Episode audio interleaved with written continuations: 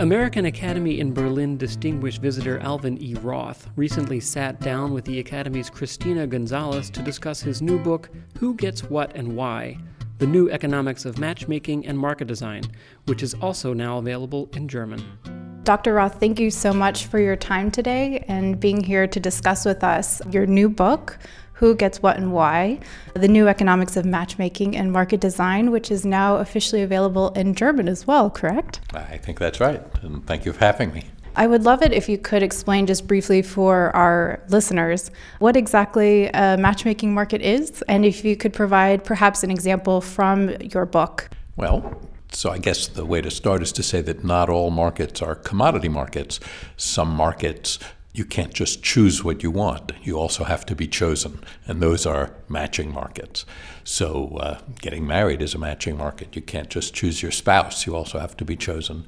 Uh, getting hired for a job is a matching market. You can't just show up for work, you have to be hired. And, and of course, they can't just tell you to show up for work, they have to convince you to come to work.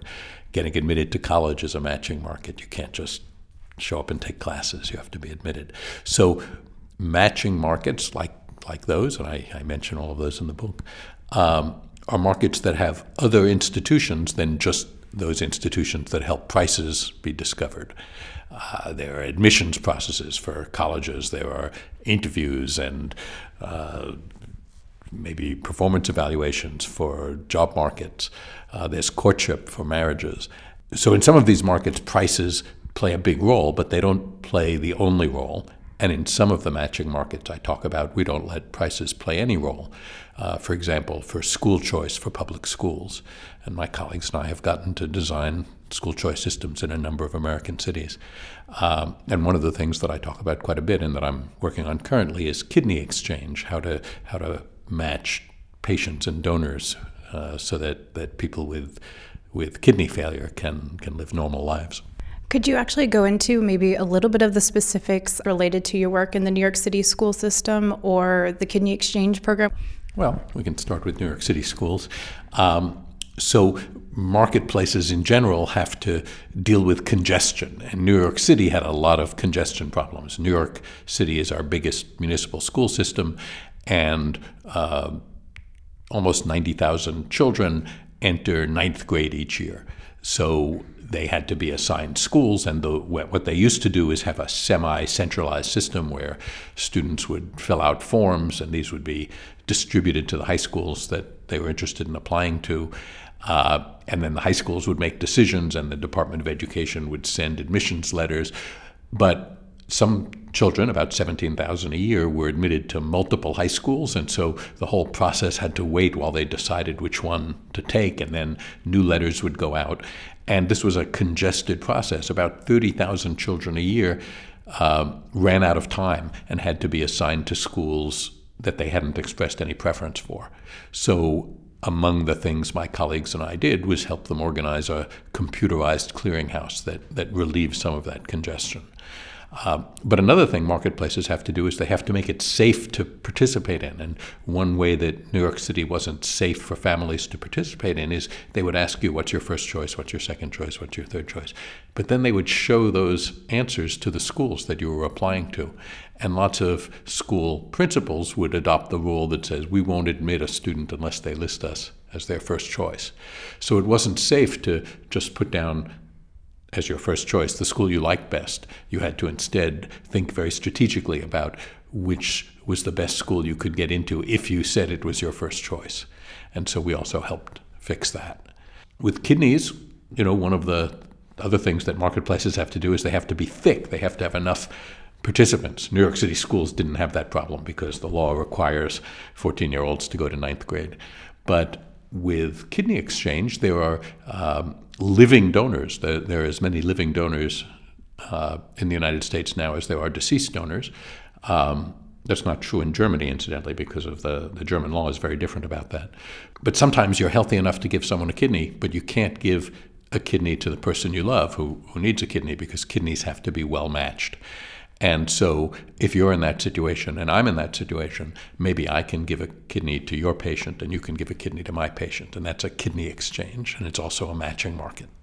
Turning the gaze a little bit here to Berlin, where we're currently sitting, Is there a way to apply the matching market theory to the challenges that currently exist here in regards to the refugee crisis and refugee resettlement placement? Well, I think that refugee resettlement is definitely a matching problem. You can't just choose where refugees will go, and neither can they just choose.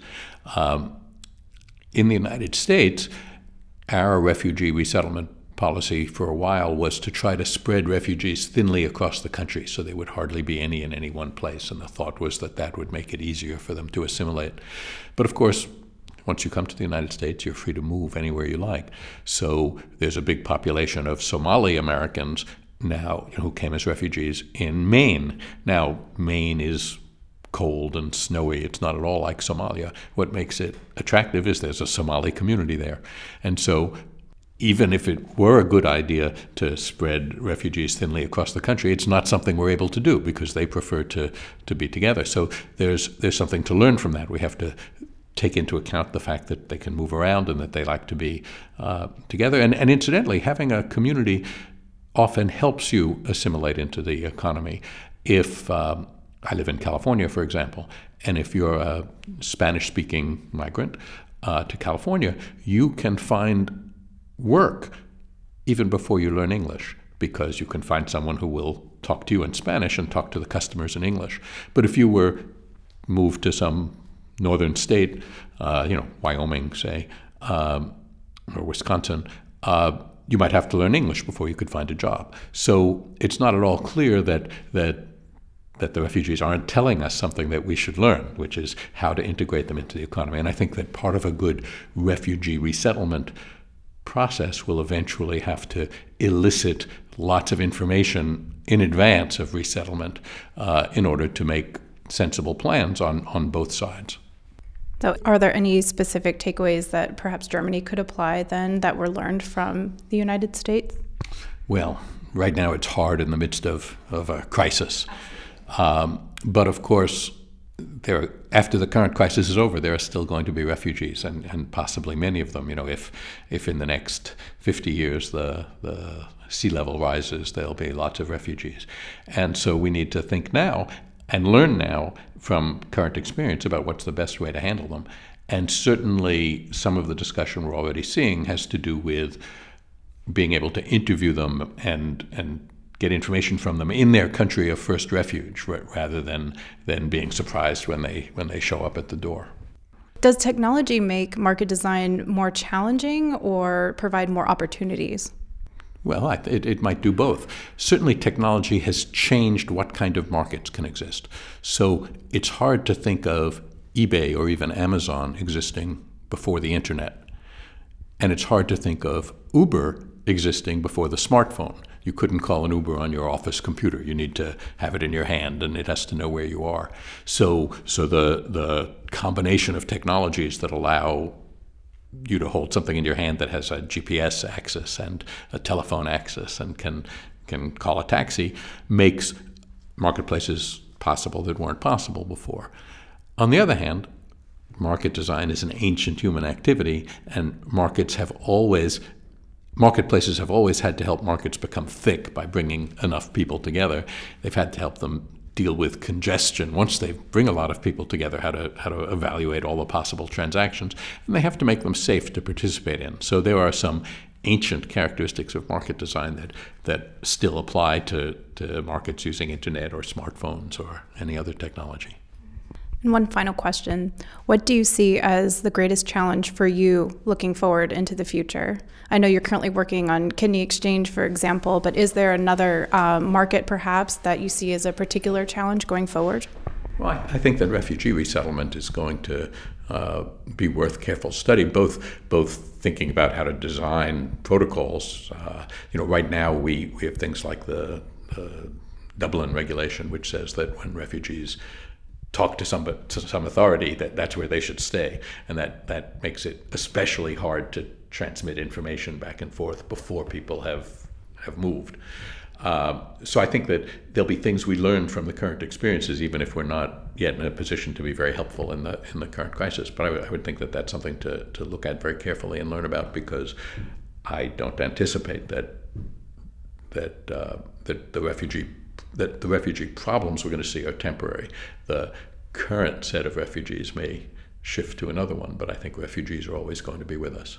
Dr. Roth, thank you very much for your time and for speaking with us here at the American Academy in Berlin. Well, thank you. I'm delighted to be here. Thank you for listening to our Beyond the Lecture series, a podcast brought to you by the American Academy in Berlin. Our producer today is Christina Gonzalez in Berlin, and the music for today's show is by our former Inga Otto Fellow in Music, composer Elliott Sharp. For more about the American Academy, please visit our website, americanacademy.de.